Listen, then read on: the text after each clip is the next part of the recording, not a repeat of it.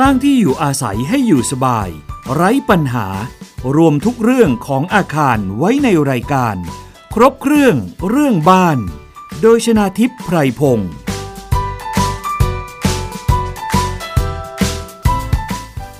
สวัสดีค่ะ คุณผู้ฟังคะขอต้อนรับเข้าสู่รายการครบเครื่องเรื่องบ้านค่ะ ฟังกันได้เป็นประจำนะคะ ทางไทย PBS Podcast ไม่ว่าจะเป็นเว็บไซต์หรือว่าแอปพลิเคชันค่ะ นอกจากนั้นยังสามารถฝากคำถามที่คุณอยากจะถามว่าจะแก้ปัญหาอย่างไรเกี่ยวกับอาคารบ้านเรือนของคุณมาได้นะคะ ทาง facebook.com/thaipbspodcast นะคะ แล้วก็ยังติดตาม Twitter YouTube แล้วก็ Instagram ของเราได้ด้วยค่ะ วันนี้นะคะประเด็นที่เราจะพูดคุยกันค่ะ เป็นเรื่องของมาตรฐานอาคาร ที่ดิฉันต้องนำเรื่องนี้มาพูดคุย ก็เพราะว่าเราคงจะรู้จักเกี่ยวกับมาตรฐานอาคารประหยัดพลังงานใช่ไหมคะ เราเคยรู้จักว่ามีมาตรฐานอาคารสีเขียว หรือว่า Green Building นะคะซึ่งจุดประสงค์ก็เพื่อสร้างอาคารเน้นการประหยัดพลังงาน รักษาสิ่งแวดล้อม เพราะเราก็รู้กันว่าทุกวันนี้เนี่ยสิ่งแวดล้อมมันแย่แล้วนะคะ ขยะพลาสติกเอยอากาศมลพิษต่างๆ มันก็ไม่ดีแล้ว และทีนี้เราก็มีการสร้างมาตรฐานอาคารสีเขียวขึ้นมา ซึ่งก็มีอาคารหลาย ๆ แห่งที่ได้รับมาตรฐานตรงนี้นะคะ แต่ว่าคุณผู้ฟังคะ ตอนนี้เนี่ย เรื่องของสิ่งแวดล้อม เรื่องของสุขภาพของมนุษย์เราเนี่ย ยิ่งโดยเฉพาะมีโรคระบาดโควิด -19 มันก็ยิ่งทำให้เราต้องมาคำนึงถึงว่า เอ๊แล้วที่อยู่อาศัยของเราหรือแม้แต่อาคารสำนักงาน ที่เราไปทำงานทุกวันทุกวันเนี่ย มันก่อผลกระทบกับสุขภาพของเราในระยะยาวไหมนะคะ โดยเฉพาะที่ผ่านมาเราเคยพูดถึงการหมุนเวียนอากาศในอาคารนะคะ เมื่อมีการระบาดของโควิด -19 เนี่ย มันจะ ทำอาคารให้ไม่มีการระบาดโควิด -19 ได้หรือไม่อย่างไร เพราะฉะนั้นเนี่ยสิ่งที่เราต้องคำนึงถึงในปัจจุบันนี้ นอกจากเรื่องของสิ่งแวดล้อมแล้วเนี่ยนะคะ ก็คือเรื่องของสุขภาพของผู้อยู่อาศัยผู้ใช้อาคารนั่นเอง เคยได้ยินชื่อมาตรฐานอาคารเวลไหมคะคุณผู้ฟัง W E W L นะคะ มาตรฐานอาคารเวลเนี่ยเขาว่ากันว่าเป็นมาตรฐานอาคารเพื่อสุขภาพ แล้ว มันมีมาตรฐานอย่างไร สิ่งที่สำคัญก็คือว่า ถ้าได้รับรองมาตรฐานเวลแบบนี้แล้วเนี่ย มันจะส่งผลดีกับสุขภาพของผู้ใช้อาคารอย่างไรอะวันนี้นะคะ ดิฉันได้เรียนเชิญค่ะ อาจารย์วินยูวานิสิริโรธสถาปนิก และผู้แต่งหนังสือเกี่ยวกับบ้าน มาร่วมพูดคุยในรายการนะคะ สวัสดีค่ะ อาจารย์วินยูคะ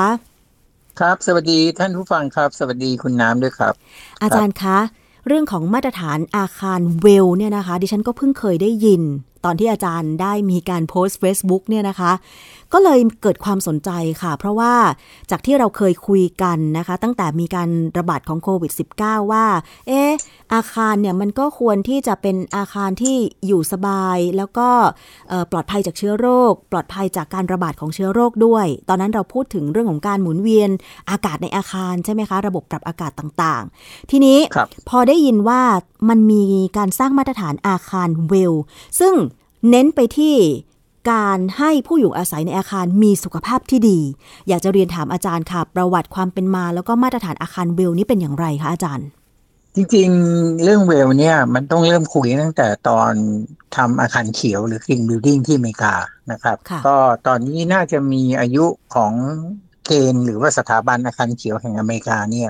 ผมว่าเกือบ20ปีละค่ะ คราวนี้เขาก็พยายามพัฒนาเกณฑ์เรื่องอาคารเขียวขึ้นมาเรื่อย ๆ นะครับ แล้วก็ส่งเสริมให้ในประเทศอเมริกาเองใช้ แล้วก็ให้คนทั่วโลกได้ใช้นะครับค่ะซึ่งจริงมันก็เป็นผลประโยชน์ส่วนหนึ่งโอเค มันทำให้รักษาสิ่งแวดล้อมในการก่อสร้างอาคารนะครับ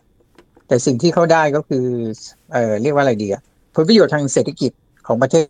เขาเอง เพราะว่าพอเขาสามารถทำเกณฑ์เนี่ยให้มันเป็นเหมือนกับทุกคนยอมรับ เป็นมาตรฐานระดับโลกว่างั้นเถอะ ก็เขาส่งผ่านไอ ความรู้แล้วก็ความคิดเรื่องเกี่ยวกับอาคารเขียวออกไปทั่วโลก แล้วก็ทั่วโลกก็รับรับฟังนะครับ แล้วก็มีการพัฒนาการเขียวจนทั้งพวกทุกวันนี้เราจะเขาเรียกอะไรเนี่ยค่อนข้างชินกับคำคำนี้นะครับ แล้วก็หลาย ๆ อาคารหลาย ๆ ตึกก็เข้าสู่การประเมิน แล้วก็ได้อาคารเขียวระดับอเมริกานะครับ ซึ่งเขามีหลายระดับเนี่ยนะครับ อเมริกานี่ก็เรียกว่าส่งส่งออกนะครับ แนวคิด ซึ่งสิ่งที่เกิดขึ้นเอ่อมันมีผลทางด้านการตลาด คือเขาเน้นทางด้านการตลาดค่อนข้างมาก เลยทำให้เขาค่อนข้างประสบความสำเร็จค่ะประเด็นต่อมาก็คือว่าพอเขาทำอาคารเขียวไปได้ถึงจุดหนึ่งเนี่ยเขาก็เจอว่ามันมันมีเขาเรียกมีอุปสรรคสำคัญอย่างหนึ่งเลยก็คือว่ามันไม่สามารถขับเคลื่อนได้จากผู้บริโภคคนสุดท้ายก็คืออย่างพวกเราที่เราใช้อาคารนี่แหละค่ะ มันกลายเป็นการขับเคลื่อนที่เกิดขึ้นจากผู้พัฒนาโครงการหรือว่ารัฐบาลอะไรเงี้ย พยายามที่จะบังคับหรือว่าเขาเรียกเอ่อสร้างแรงกดดันจากจากด้านบนอะอ๋อแต่ปรากฏว่าคนที่อยู่อาศัยเนี่ยเขาจะเฉยๆเพราะว่ามันเหมือนเรื่องไกลตัวนะครับค่ะถึงแม้เราจะจะพยายามโปรโมทหรือว่าพยายามพูดเรื่องสิ่งแวดล้อมจะทำให้เอ่อชีวิตเรายากเอ่ออนาคตเรายากขึ้น แต่ มันคุณไกลน้าต้องตัยอมวรับว่า อ่า มนุษย์มนุษย์เราจะเห็นแก่ตัวเป็นเป็นเป็นเป็นปัจจัยใช่ไหมสิ่งแวครัดบล้อมมันเป็สำคัญปัจเจกอะไรหรออะไรอย่างงี้ใช่ไหมคะอาจารย์ทำไมฉันถึจะงต้องถึสงร้างเราจะบ้านอืมแบบหลอดไฟอ่าประหยัดพลังงานอะไรอ่าอย่างงี้ใช่ไหเรามคะเราต้องซื้อวัสดุตัวหนึ่งซึ่งบอกว่าอะอันนี้รักษาสิ่งแวดล้อมนะ แต่ราคาแพงขึ้นสิบเปอร์เซ็นสิบห้าเปอร์เซ็นเราฉัจะนก็ซื้อไม่หรือเปซื้ล่าออ่า หรือหรือก็จะมีแค่คนประมาณกลุ่มหนึ่งซึ่งเขา มีการสำรวจแล้วว่าจะมีคนที่ยอมควักเงินจ่ายแพงขึ้นเนี่ย ประมาณห้าถึงสิบเปอร์เซ็นเท่านั้นเองอืมนะครับ แต่ว่าส่วนใหญ่เราก็จะคำนึงถึงประโยชน์ใช้สอยคำนึงถึงราคาซะเป็นส่วนใหญ่ค่ะนะครับ แล้วก็เคยจำได้ว่ามียุคหนึ่งที่เขาขายกระดาษชำระ แล้วก็บอกว่ากระดาษชำระเนี้ยผลิตมาแบบรักษาสิ่งแวดล้อมเพราะเอาของที่ใช้แล้ว เออเรียกว่า อ่า ใช้แล้วมารีไซเคิลแค่แค่เราบอกว่า ใช้แล้ขอวงใช้แล้วมารีไซเคิลเราก็ยัง ตะกิดตะขวงที่จะใช้ค่ะแล้วที่แย่กว่านั้นก็คือไอ้กระดาษนี่มันแพงกว่ากระดาษ กระดาษที่เป็นที่กระทำดาษใหม่ใหซะม่ๆอีอะกใช่ไหมคะเออใช่ มันก็ เออเขาก็เจอความจริงเรื่องนี้ คราวนี้เขาก็เลยกลับมาคิดว่า แนวโน้มอนาคต โอเคอาคารเขียวเขาก็ยังยังคิดเก็บไว้ คือพยายามส่งเสริมให้มันเกิดมากขึ้นมากขึ้นค่ะ แต่สิ่งที่เขามองเป็นอนาคตก็คือว่าจะทำไงให้สร้างเกณฑ์อะไรขึ้นมาสักอัน แล้วทำให้ ผู้บริบริโภคคนสุดท้าย หรือผู้อยู่อาศัยในอาคาร หรือผู้ใช้งานอาคารเนี่ยเป็นคนกระตุ้นแล้วก็เหมือนสร้างแรงขับเคลื่อนให้เกิดขึ้นค่ะเขาก็มาเจอความจริงว่ามนุษย์เราเนี่ยเอ่อสิ่งที่เรากังวลที่สุด อันนี้มันเกิดขึ้นก่อนโควิดนะครับค่ะเพราะว่าองค์กรที่เขาตั้งขึ้นมาใหม่สำหรับเรื่องนี้เนี่ยมันตั้งมาผมว่าห้าปีแล้วล่ะอืมซึ่งตอนนั้นเรายังไม่รู้จักโควิดเลยนะครับค่ะสมัยนั้นเนี่ยเขาก็มองว่า คนเรามันน่าจะอยากให้ชีวิตคือเออเราอยู่บนทุนนิยม สมัยก่อนเราก็มีหน้าที่อะหาเงินหาเงินหาเงิน แต่พอถึงจุดหนึ่งเนี่ย เราก็เจ็บเทป่รวยนด์ไม่รักษาสสุขบาภาพยมันกลับมา อ่า เทรนด์รักษาสุขภาพกลับมาเขาบอกค่ะอะไรนะหาเงินได้แต่ไม่มีเวลาใช้อะอ่ามันไม่ได้ประโยชน์อะไรค่ะ เทรนด์รักษาสุขภาพมาปั๊บเขาก็เอาเกณฑ์ที่ว่าที่คุณน้ำเล่าให้ผู้ฟังท่านผู้ท่านผู้ฟังฟังไปนะครับ ก็คือเวล นะครับคำว่าเวลก็คือดีเอ่อมันมันมาจากคำว่า good แต่ว่าเป็น adverb ใช่ไหมครับ ค่ะ อันนี้แหละเป็นประเด็นที่บอกว่าเฮ้ยถ้าเราสามารถทำอาคาร แล้วทำให้เกิดความเชื่อมั่นว่าคนที่อยู่อาศัยในนั้น หรือทำงานในนั้น เนี่ย คุณจะมีสุขภาพที่ดีขึ้น ค่ะ กว่าการที่อยู่อาศัยอาคารปกติ ได้ยังไง ค่ะ เขาเชื่อว่าตัวเนี้ยจะเป็นแรงขับเคลื่อนที่ทำให้คนที่อยู่นี่แหละ เป็นคนบอก developer หรือว่าบอกรัฐบาลหรือบอกใครก็แล้ว แต่บอกว่าสร้างอาคารแบบนี้สิค่ะฉันถึงจะอยู่ ฉันถึงจะเช่า ฉันถึงจะมาซื้อ ฉันจะได้มีความสุขกับการที่อยู่ในนี้ แล้วก็เชื่อมั่นว่าอากาศที่ฉันหายใจเป็นอากาศที่ดี ฝุ่นน้อย เชื้อโรคน้อยค่ะ แล้วก็มีปริมาณออกซิเจนที่เพียงพออืมอันนี้เป็นเป้าหมายเลย เขาก็เลยทำเกณฑ์เวลนี้ขึ้นมา ซึ่ง มีสถิติอยู่นะครับ เพราะว่าตอนที่ทำอาคารเขียวเนี่ย กว่าเขาจะเริ่ม เรียกว่ามีอาคารที่เข้ามาประเมินกับเขาเนี่ย ครบหนึ่งล้านตารางเมตร เนี่ยเขาใช้เวลาถึงห้าหกปีค่ะทำไมนานคะอาแต่จารย์เกณฑ์ก็คนสไม่ค่อยสนใจไงอย่างที่เล่าให้ฟังว่าอ่าใช่ไหมฮะ คนที่มันเอ่อ ผลักดันเนี่ยมันเป็นจากข้างบนลงมาข้างล่างอืมแต่มันมันไม่ได้เกิดการผลักดันจากข้างล่างขึ้นข้างบน แต่ค่ะสิ่งที่น่าสนใจก็คือเกนเวลเนี่ย พอตั้งมาได้แค่สองปีอือฮึพื้นที่ที่เข้ามาอาคารที่เข้ามาเนี่ย ทะลุสิบล้านตารางเมตรอืมในเวลาแค่สองปีค่ะอันนี้มันก็สื่อความว่ามันมีความชัดเจนว่าอ้อนี่คือเทรนด์ใหม่ซึ่ง เอ่อจะเป็นประโยชน์กับการ สร้างอาคารทำให้คุณภาพอาคารดีขึ้น แล้วก็ผู้ผู้ที่อยู่อาศัยในอาคารนั้น ก็จะได้ประโยชน์ด้วยอืมนะครับนั่นนั่นคือแนวคิดหลัก แนวคิดเบื้องหลังค่ะนะครับ พอได้ฟังก็ถือแบว่าบประสบนี้ความสำเร็จมากครับ แค่สองปีมีผู้ที่มายื่นขอจดทะเบียนเออมาลงทะเบียนเพื่อเออรับรองมาตรฐานเนี่ยก็เยอะนะคะ อาจารย์ถือว่าเยคอะรับเมื่อเปรียบเทียบกับอาคารสีเขียว เพราะฉะนั้นแสดงใช่ว่าผู้อยู่อาศัยก็เล็งเห็นแล้วล่ะว่า จริง ๆ แล้วเนี่ย การที่เราเข้าไปใช้อาคารหรือไปอยู่ในอาคารใดอาคารหนึ่ง เราก็อยากจะสุขภาพดี ใช่ไหมคะอาจารย์ ครับ อเมริกาเป็นผู้ที่ก่อตั้งองค์กรนี้ใช่ไหมคะ แล้วทีนี้ใช่ครับมองตอนนี้ความนิยมหรือว่าเกณฑ์ที่อาคารต่างๆ จะไปยื่นเพื่อที่จะขอตรวจเพื่อผ่านมาตรฐานเวลนี่มันมีมากน้อยขนาดไหนคะอาจารย์ ตอนนี้นะครับเออผมมีตัวเลขสถิติถึงแค่ปี 2019 เราเราไม่ถึง2021นะฮะค่ะมีมีโปรโครงการเนี่ยที่เข้าไปร่วมเนี่ย เออได้รับประเมินแล้วนะครับ ประมาณ14,000โครงการค่ะ แล้วอยู่ในอะไรนะ อยู่ในแถวอะกำลังจะเข้าประเมินเนี่ย อีกหมื่นหกอืมซึ่งรวมแล้วก็คือเขามีโครงการที่เข้า WELL เนี่ย หรือเข้าไปแล้วหรือได้เจอฟรีเคทแล้วเนี่ยก็คือสามหมื่นกว่าโครงการ ในเวลาที่เขาตั้งอยู่ ผมประมาณว่าประมาณห้าถึงหกปีนั่นเอง แล้วพื้นที่ที่เกี่ยวข้องในอาคารเนี่ยคือสามร้อยล้านตารางเมตรค่ะ ทั่วโลกมันคนใช่ละไหมเรื่องคะอากับจารย์ตอนทั่วโลก อันนี้คือตัวเลขของทั่วโลกค่ะแม้ทั้งในไทยเองเนี่ย ในช่วงเวลาแป๊บเดียวนี้นะครับ เราก็มีโครงการของไทยเนี่ยเข้าไปเอ่อเรียกว่าไปขอการประเมินเนี่ย ซึ่งเมื่อเทียบกับตอนสมัยที่ทำ Green Building หรือ LEED ของอเมริกาเหมือนกันเนี่ยนะฮะ มันคนละเรื่องเลย มีคนลงทะเบียนไปแล้วถึง 86 โครงการเกือบร้อยอะมเกือบร้อยโครงการในประเทศไทยนะครับค่ะแล้วก็รวมๆแล้วเนี่ย พื้นที่เกือบล้านตารางเมตรค่ะนะครับ ซึ่งซึ่งมันเอ่อเมื่อเทียบกับความเร็วนะครับ หมายถึงว่าความสนใจที่จะเอาโครงการเข้าไปประเมินเนี่ยค่ะเมื่อเทียบกับอาคารเขียวหรือ Green Building สมัยยุคยุคสมัยเมื่อสิบปีที่แล้วเนี่ย ความเร็วมันคนละ เขาเรียกคนละชั้นน่ะอืมนะครับค่ะมันมันมันได้รับความสนใจมาก แต่ว่าต้องเรียนคุณน้ำอย่างนี้ว่าเอ่อเรื่องนี้เป็นเรื่องค่อนข้างใหม่ เพราะว่ากว่าอาคารเขียวเราจะทำให้ประชาชนหรือว่าคนคนทั่วไปที่ไม่ได้อยู่ในวงการก่อสร้างเนี่ย เคยได้ยินได้ฟังเนี่ย ยังใช้เวลาค่อนข้างเยอะเลยค่ะนะครับ ในขณะที่ไอ้ตัวเนี้ย มันใช้เวลาแป๊บเดียวเองอืมนะครับค่ะมันแสดงมันแสดงถึงศักยภาพของ ด้านการตลาดเนี่ย แสดงว่าทางอเมริกาเขาคิดเขาจับจุดถูกอะเอางี้แล้วกันค่ะ อันนี้อะเป็นเป็นสิ่งที่น่าสนใจครับ อาจารย์คะแล้วอาคารประเภทไหนที่ขอเข้าไปลงทะเบียนเพื่อขอประเมิน อาคารเพื่อสุขภาพหรือเวลนี้มากอะคะอาจารย์ ส่วนมากเป็นสำนักงานเป็นออฟฟิศครับ เป็นอ๋อสำนักงานค่ะ เพราะว่าอเมริกาเนี่ยเขามีการอะไรวิจัยค่ะเขาบอกว่าคนคนอเมริกันเนี่ย หรือหรือคนทั่วโลกเนี่ย เราจะอยู่ออฟฟิศนานค่ะนะครับ ประมาณมากกว่าหกสิบเปอร์เซ็นต์ะของเวลาที่เราตื่นอะอืมนะครับ ดังนั้นเอ่อโครงการแรกๆ มันก็เลยทำอยู่ในสำนักงานแล้วก็เอ่อประเด็นสำคัญก็คือ พอมันเป็นสำนักงานเนี่ยมันควบคุมง่ายนะครับ แล้วมันมีเขาเรียกอะไรเดียวมันมีการลงทุนที่คุ้มค่า มันเลยทำให้โครงการประเภทสำนักงานเนี่ยเริ่มก่อนค่ะนะครับ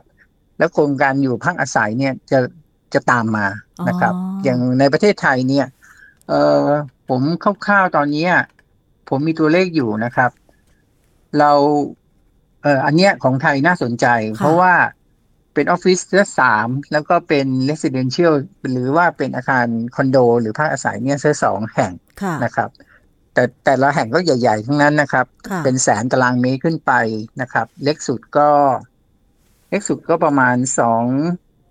อ๋อมีอันหนึ่งเล็กมากประมาณสามร้อยตารางเมตรเองอ๋อเหรอนะครับคะเป็นโปรเจกต์เล็กค่ะๆแต่ว่าที่เหลือเนี่ยจะเป็นโปรเจกต์แบบหนึ่งแสนตารางเมตรนะครับสามแสนตารางเมตรสองแสนตารางเมตร ดังนั้นเอ่อคำถามคือคุณน้าจะถามว่า เอ๊ะทำไมโปรเจกต์มันถึงต้องใหญ่ค่ะๆมันต้องลงทุนค่อนข้างเยอะ ยังไงคะ เพราะว่า อย่างเรื่องระบบปรับอากาศแล้วกันนะครับ มันต้องเรียกว่าอะไร มันมีเกณฑ์เนี่ยมันพูดไปถึงการกรองอากาศค่ะซึ่งพอเราเจอเผชิญโควิดใช่ไหมครับค่ะเขาก็ปรับเกณฑ์นะครับ ให้บอกว่าฟิลเตอร์นะครับ หรือว่าตัวกรองเนี่ย ในสำนักงานหรือว่าอากาศที่มันแอร์เนี่ย พอมันพ่นให้เราใช่ไหมครับ มันจะต้องกลับไปไปใหม่ แล้วก็ไปกรองแล้วก็พ่นออกมาใหม่เขาเปลี่ยนเอ่อเรียกว่ารุ่นหรือ หรือเกรดของฟิลเตอร์เนี่ยให้มันดีขึ้นไปอีกอืมนะครับจากเดิมเนี่ยเขาอาจจะผมจำตัวเลข MERV สิบสามหรืออะไรเนี่ยแหละครับ ไปที่สิบเจ็ดอะไรเงี้ยค่ะมันมันคนละเป็นอีกระดับหนึ่งเลยนะเรียคกว่ามีการปรับเกณฑ์ครับซึ่งของเราเนี้ยมันแพงใช่อ๋อของเราเนี้ยมันแพงมาก แล้วก็ถ้าไปดูเว็บไซต์ของ WELL อเมริกาเนี่ย หน้าแรกเลยนะครับเขาเขียนเลยว่า เราจะเผชิญหน้ากับโควิด -19 ยังไงอ๋อแสดงว่า เขา in trend นะครับ แล้วก็เขาคิดว่าเกณฑ์เขาเนี่ยเขาเขาสู้กับไอ้ไอ้โรคระบาดที่เราเจออยู่ได้อ๋อนะครับค่ะ นอกจากมันเกณฑ์เรื่องครับของอากาศนะคะที่ทาง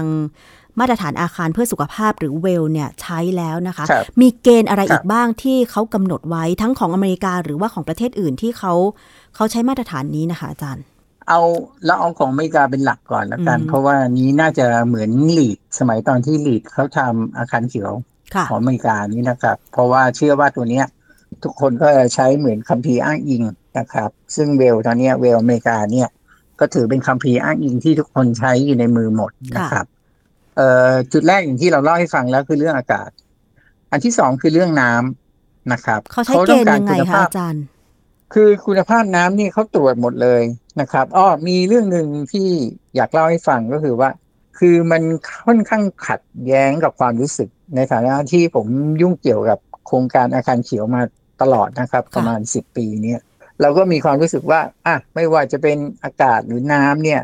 พอเราพูดถึงการใช้น้ำเนี่ย เราก็จะพูดถึงน้ำรีไซเคิลใช่ไหมครับอืมประหยัดให้มากการที่ใช้สุดก๊อกประหยัดน้ำอ่าการใช้ฝักบัวประหยัดน้ำการใช้สุขภัณฑ์โถ ปัสสาวะโถส้วมประหยัดน้ำใช่ไหมครับค่ะ แต่พอเรามาดูเกณฑ์เวลเนี่ยเขาฉีกตำราพวกนี้ทิ้งหมดเลย ยังไงคะเขาไม่สนใจว่าคุณจะไปเอาน้ำรีไซเคิลหรือไม่รีไซเคิลเขาไม่สนใจก๊อกคุณจะประหยัดน้ำหรือเปล่าฝัดเอ่อฝัดวาล์วคุณจะประหยัดน้ำหรือเปล่าเขาไม่สนใจเขาฉีกตำราพวกนี้ทิ้งหมดเขาพูดแต่ว่าคุณภาพของน้ำที่เอามาใช้อืมแล้วยิ่งเป็นก๊อกนะครับ ซึ่งซึ่งหลายคนก็บอกว่าอ่าเรา ของเขาเพลินอเมริกาเขาน้ำเขากินใช่ไหมฮะค่ะ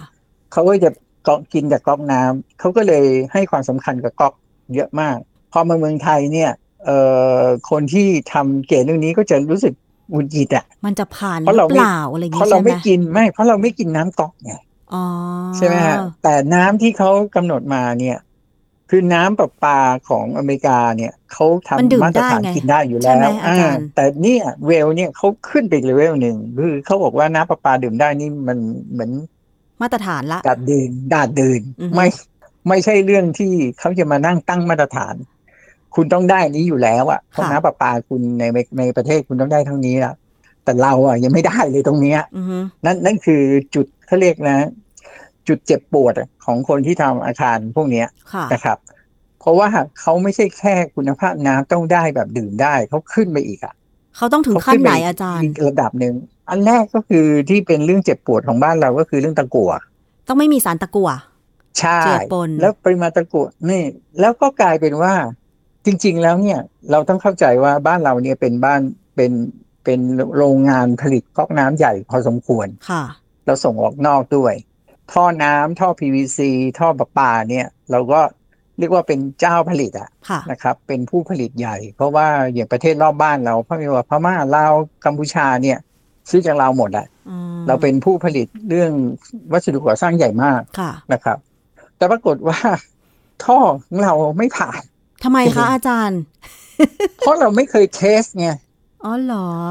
เพราะเราไม่เคยไปส่งไปทดสอบ เพราะค่ะค่าทดสอบเนี่ย คือ จุดด้อยของประเทศเราอย่างหนึ่งก็คือ เราไม่มีแลบทดสอบเรื่องพวกนี้อืมเราต้องส่งเรื่องพวกนี้ไปอเมริไปที่สิงคโปร์สิงคโปร์จะเป็นเป็นแหล่งทดสอบที่ใกล้ที่สุดค่ะนะครับไม่งั้นก็ต้องส่งข้ามน้ำข้ามทะเลไปอเมริกาหรือไปอังกฤษค่ะไปยุโรปอะไรอย่างเงี้ย อันนี้เป็นเป็นความเจ็บปวดอันแรก ซึ่งทำให้กลายเป็นว่าเราเป็นผู้ผลิตวัสดุก่อสร้างของของระดับภูมิภาคเนี่ยค่ะแต่เราใช้ท่อเราไม่ได้ในโครงการพวกนี้อืมโดยที่เราก็มั่นใจว่า หลายตัวนะฮะหลายตัวมันไม่มีตะกั่วแล้วทำไมมันถึมีงไม่ตะกั่ผ่าวนแต่คะอาจารย์ก็เราไม่เราไม่มีบทพิสูจน์ไงอ๋อเขาต้องการบทพิสูจน์ ซึ่งพอเกณฑ์เนี่ยเริ่มเข้ามาใหม่ๆ แล้วก็ผู้ผลิตก็ตอนแรกเขาก็ขายในสิ่งที่เขาเขาผลิตอะเขาไม่สนใจอะใช่ไหมครับค่ะเออเราก็เลยต้อง import หลายหลายหลายอย่างจากต่างประเทศเข้ามา เพื่อให้ผ่านเพียงเกณเพฑ์ราะว่าเวล ใช่ เพียงเพราะว่าเขามีใบรับรองว่า โอเค เขาไม่มีสารประหลอด ไม่มีสารตะกัว ไม่มีอะไรแบบแบบลาแต่ผู้ผลิตบ้านเราเนี่ย ละเลยเรื่องพวกนี้เพราะว่ามันเป็นค่าใช้จ่ายมันเป็นต้นทุน แล้วก็บอกให้รัฐสนับสนุนบอกรัฐตอนนี้ไม่ว่างรัฐตอนนี้ไม่ว่างรัฐเราทำอย่างอื่นอยู่เราไม่ว่างนะครับ แล้วจริง ๆ เรื่องเรื่องห้องทดลองหรือห้องทดสอบเนี่ยเป็น เป็นจุดด่างของประเทศเราเนี่ยเยอะนานมาก แล้วก็ไม่เคยมีใครแก้ปัญหาเรื่องนี้ค่ะ เพพอราะฉะเรานั้นเราจะตั้งมาตรฐานอะไรดีๆ ของวัสดุขึ้นมาชิ้นหนึ่ง มันจะไปจบหรือไปตายที่บอกว่าไปทดสอบที่ไหนล่ะ อ๋อ เพราะฉะนั้นอ่มันจะเกิดตรงนี้ตลอดครับ อาคารในเมืองไทยที่บอกว่าตอนนี้มีผ่านเกณฑ์มาตรฐานของเวลแล้วเนี่ย ประมาณ 5 แห่งทั้งออฟฟิศแล้วก็เออคอนมีโดที่เดียวครับ ที่เดียวเหรอคะ มีที่เดียวครับ เรามี86โครงการเข้าเข้าอะไรนะ เข้ารับการประเมิน โอเค มีส่วนหนึ่งกำลังก่อสร้างอยู่ค่ะเพราะว่าเขาจะรับการประเมินได้ต่อเมื่อสร้างอาคารเสร็จแล้วอ๋อนะครับคือกำลังก่อสร้างเพราะนี่เขาจะไม่มาใช่ใช่ไหมอาจารย์ ใช่กำลังก่อสร้างยังไม่ได้ แต่ว่ามีพื้นที่อยู่ประมาณหนึ่งชั้นออฟฟิศเท่านั้นเองที่เป็น project เล็ก ๆ ซึ่งเขาได้รับใบ certificate ของ WELL ค่ะนะครับ ที่เดียวที่เหลือยังไม่ได้ครับอ๋อเหรอซึ่แสดงทุกว่าคนกซึ่งทุกคนก็เจอความยากลำบากของเรื่องของการใช้วัสดุ ซึ่งเกี่ยวข้องกับเรื่องน้ำง่ายๆ เนี่ย เป็นเรื่องเรื่องเจ็บปวด อย่างนี้นะครับเขาก็ต้องสั่งวัสดุมาจากก็ทางอเมริกาช่วงหลังหรือเปล่าดีขึ้นแล้วครับ เพราะว่าผู้ผลิตหลายคนอยากจะขายของก็เลยปรับปรุงคุณภาอ่าพก็เลยไปไม่คุณภาพเขาใช้อยู่แล้วอ๋อไปประเด็นปัญหาคือต้องไปส่งตรเอาวจใบใช่ ตอนนี้ก็เริ่มมีของไทยเนี่ย ส่งตรวจแล้ว ใครใครตรวจเร็วกว่าก็ขายได้อ๋อนะครับค่ะจริงๆต้นทุนมันถามว่าเยอะไหมมันก็เยอะ แต่ว่าเมื่อเทียบกับของที่คุณขายได้ ผมว่ามันต่างกันมหาศาลแต่เราก็เข้าใจผู้ผลิตนะครับ ทุกบาททุกสตางค์การออกค่าใช้จ่ายส่วนที่เขาไม่เคยต้องจ่ายเนี่ยเขาก็คิดเป็นต้นทุนทั้งหมดค่ะ แล้วดัสุงดนั้นท้ายเขาก็จะอิดออดอิดราคาออดทำไมอืมจะตกมาอยู่ครับที่ผู้ดออดบริโภคว่าทำไมต้องตรวจอะไรอย่างเงี้ยสิทธิ์ขาดก็คือเจ้าของโครงการบอกว่าถ้าคุณไม่ตรวจก็ไม่ต้องมาขายชั้นอะไรอย่างเงี้ยค่ะก็เลยจบไป โอเคอาจารย์แล้วมันมีข่าวว่าคอนโดมิเนียมแห่งหนึ่งในกรุงเทพเนี่ย เอ๊ะจะผ่านมาตรฐานหรือว่าส่งตรวจมาตรฐาน WELL แล้วหรือเปล่าไม่แน่ใจ เป็นอาคารย่านสาทรอันนี้จริงไหมคะฮะใช่ฮะใช่ก็ก็มีอย่างที่เล่าให้ฟังว่ามีคอนโดบ้านเราเข้าไป แต่ว่า ตึกนั้นยังอยู่ใน process การก่อสร้างอยู่เลยอ๋อเหรอคะนะครับครับอืมก็ก็ต้องรอให้สร้างเสร็จก่อน แล้วก็เข้าไปตรวจ สิ่งที่ยากของ WELL เมื่อเทียบกับ LEED ก็คือว่า WELL เนี่ย คือ LEED เนี่ยเขาเชื่อเอกสารค่ะขอให้ส่งเอกสารเข้าไปเขาจบนะครับเขาจบค่ะเขาเขาตรวจเอกสารเขาเชื่อเชื่อว่าคนทำเอกสารไม่ไม่หลอกเขาว่าอืมแต่เขาคงไปเจอความจริงว่าหลอกเยอะเหมือนกัน แล้วก็ แล้วแล้วพอเอ่อเรียกว่าอะไรดีอะ green building เนี่ยมันไม่ได้ส่งผลมากนอกจากเรื่องสิ่งแวดล้อมใช่ไหมไม่มีคนโวยเอางี้แล้วกันค่ะใช่ไหมครับเพราะมันเป็นเรื่องสิ่งแวดล้อม แต่พอมาเกี่ยวกับคนเนี่ย คนมันโวย คนมันร้องเรียนนะครับอืมเกิดสมมติว่าตึกนี้เออเขาการันตีแล้วอ๋อนี่ได้เวลนะครับ มาตรฐานเวลอะไรก็แล้วแต่ แล้วคนไปอยู่แล้วรู้สึกว่าเฮ้ยไม่เวลอากาศเลยไม่เห็นดีนะไม่เห็นดี เขาเขาโดนคอมเพลนเนี่ยเขาเขาเสียชื่อค่ะดังนั้นสิ่งที่เขาทำก็คือว่า เอ้ย แต่ละตึกถ้าอยากจะผ่านเวลเนี่ยเขาไม่ตรวจแค่เขาไม่ตรวจเอกสารเราเลยด้วยซ้ำตรวแล้จวเขาน้อยตรมาวกจยังไงคะเขามาเลยครับ มาตรวจจากอเมริกาเลยครับสถานที่ส่คนจริงมาเลยครับ ตรวจสถานที่จริงเลย แล้วสุ่มตรวจด้วย ไม่บอกด้วยว่าตรวจชั้นไหนอ๋อเหรอค่ะครับอันเนี้ยเป็นความเขาเรียกอะไรนะ ตุ้มตุ้มต่ำต่ำๆของทุกโครงการแล้วครับ ว่าจะต้องเจอ คือคือมันเหมือนอะไรนะ สุ่มอะค่ะ คือถ้าเรารู้ว่าเอ้ยเขาจะมาตรวจชั้นแปดแล้วก็ทำแต่ชั้นแปดให้ดีถูกไหมฮะค่ะ แต่เราจะไม่รู้ว่าอยู่ดีๆเขาเดินขึ้นไปชั้นยี่ห้าแล้วเขาก็ตรวจชั้นยี่ห้าเขาไม่สนใจอ๋อนะครับ ไปตรวจคุณภาพอากาศไปตรวจคุณภาพน้ำเก็บตรวจแล้วก็เลวร้ายกว่านั้นก็คือเขาตอนเขาตรวจเขาไม่บอกเรานะว่าเราผ่านไม่ผ่านอ๋อเขากลับอเมริกาแล้วค่อยส่ง report มาว่าเธอไม่ผ่านอ๋อเป็นอย่างนี้อันนี้เป็นความองเจ็บปวดมาก ซึ่งถามว่าดีไหมดี เพราะว่า ทำให้ผู้เอ่อประกอบการผู้พัฒนาโครงการ ผู้รับเหมา หรือว่าแม้กระทั่งคอนซัลแทนหรือว่าผู้เอ่อให้คำผู้เชี่ยวชาญปรึทุกทุกสาขาต่งเออจะต้องระมัดระวังอะๆค่ะ คือเราไม่รู้ว่าเขาจะไปตรวจตรงไหนอะเพราะฉะนั้นทั้งโครงการเนี่ยเอ่อต้องมันต้องผ่านได้มาตรฐานทั้งหมดทุกใช่ชั้นทุกส่วน ใช่ไหมคะอาจารย์จะบอกว่าเฮ้ยก๊อกผมแปดสิบเปอร์เซ็นผมได้อะ แล้วเขาดันไปตรวจไอ้สิบเปอร์เซ็นที่เหลืออย่างเงี้ย ค่ะเท่ากับคุณทั้งตึกไม่ได้เลยนะ โอ้อันนี้ก็ถือว่ายาก แสดงว่าเกณฑ์ใช่ไหมมาตรฐานของอาคารเวลเขาก็ตั้งไว้สูง อย่างเช่นที่อาจารย์ได้ครับกล่าวไป ทั้งเรื่องของคุณครับภาพอากาศ ที่จะต้องเป็นอากาศบริสุทธิ์ใช่ไหมอานี่จารเราย์ไปแค่สองข้อเองนะเนี่ย ไปแค่สองข้อยังไม่จบอาจารย์แต่ว่าหมดเวลาแล้ทั้วงหมดมีสิบข้ออ๋อโอเคถ้าอย่างนั้นต่อตอนหน้าดีไหมคะอาจารย์ ได้ได้ได้นะคะได้รับเรื่องของได้มาตครบฐานอาคารเวล อาคารเพื่อสุขภาพเนี่ยน่าสนใจโดยเฉพาะอย่างยิ่งในตอนนี้ที่มีการยื่นขอตรวจที่เป็นอาคารที่พักอาศัยอย่างเช่นคอนโดมิเนียมเนี่ยซึ่งอาจจะส่งผลถึงการตัดสินใจซื้อที่อยู่อาศัยด้วยเหมือนกัน เพราะฉะนั้นเดี๋ยวในครั้งหน้าเราจะมาพูดคุยกันนะคะว่ามีมาตรฐานอะไรอีกบ้างแล้ว ตรงนี้เนี่ยมันจะมีตัวเลขไหมว่า คนที่เข้าไปอยู่อาศัยในอาคารที่ผ่านมาตรฐานเวลแล้วเนี่ยมีสุขภาพดีหรือไม่เมื่อเทียบกับ ก่อนหน้านี้นะคะ ช่วงนี้ต้องขอบคุณอาจารย์บินยูวานิสิริโรธค่ะ สถาปนิกและผู้ครับแต่งหนังสือเกี่ยวกับยินดีครับบ้านนะคะ ที่ร่วมพูดคุยในรายการครบเครื่องเรื่องบ้านค่ะ เดี๋ยวครั้งหน้าพูดคุยกันต่อนะคะ อาจารย์ ได้ครับ ยินดีครับ ค่ะ สวัสดีค่ะ ครับ สวัสดีครับและนี่ก็คือรายการครบเครื่องเรื่องบ้านสำหรับวันนี้นะคะ ขอบคุณมากเลยสำหรับการติดตามรับฟัง ดิฉันชนาทิพไพรพงศ์ต้องลาไปก่อน สวัสดีค่ะ ติดตามรายการได้ที่ www.thaipbspodcast.com แอปพลิเคชัน Thai PBS Podcast หรือฟังผ่านแอปพลิเคชัน Podcast ของ iOS Google Podcast Android Podbean SoundCloud และ Spotify ติดตามความเคลื่อนไหวของรายการและแสดงความคิดเห็น โดยกดถูกใจที่ facebook.com/thaipbspodcast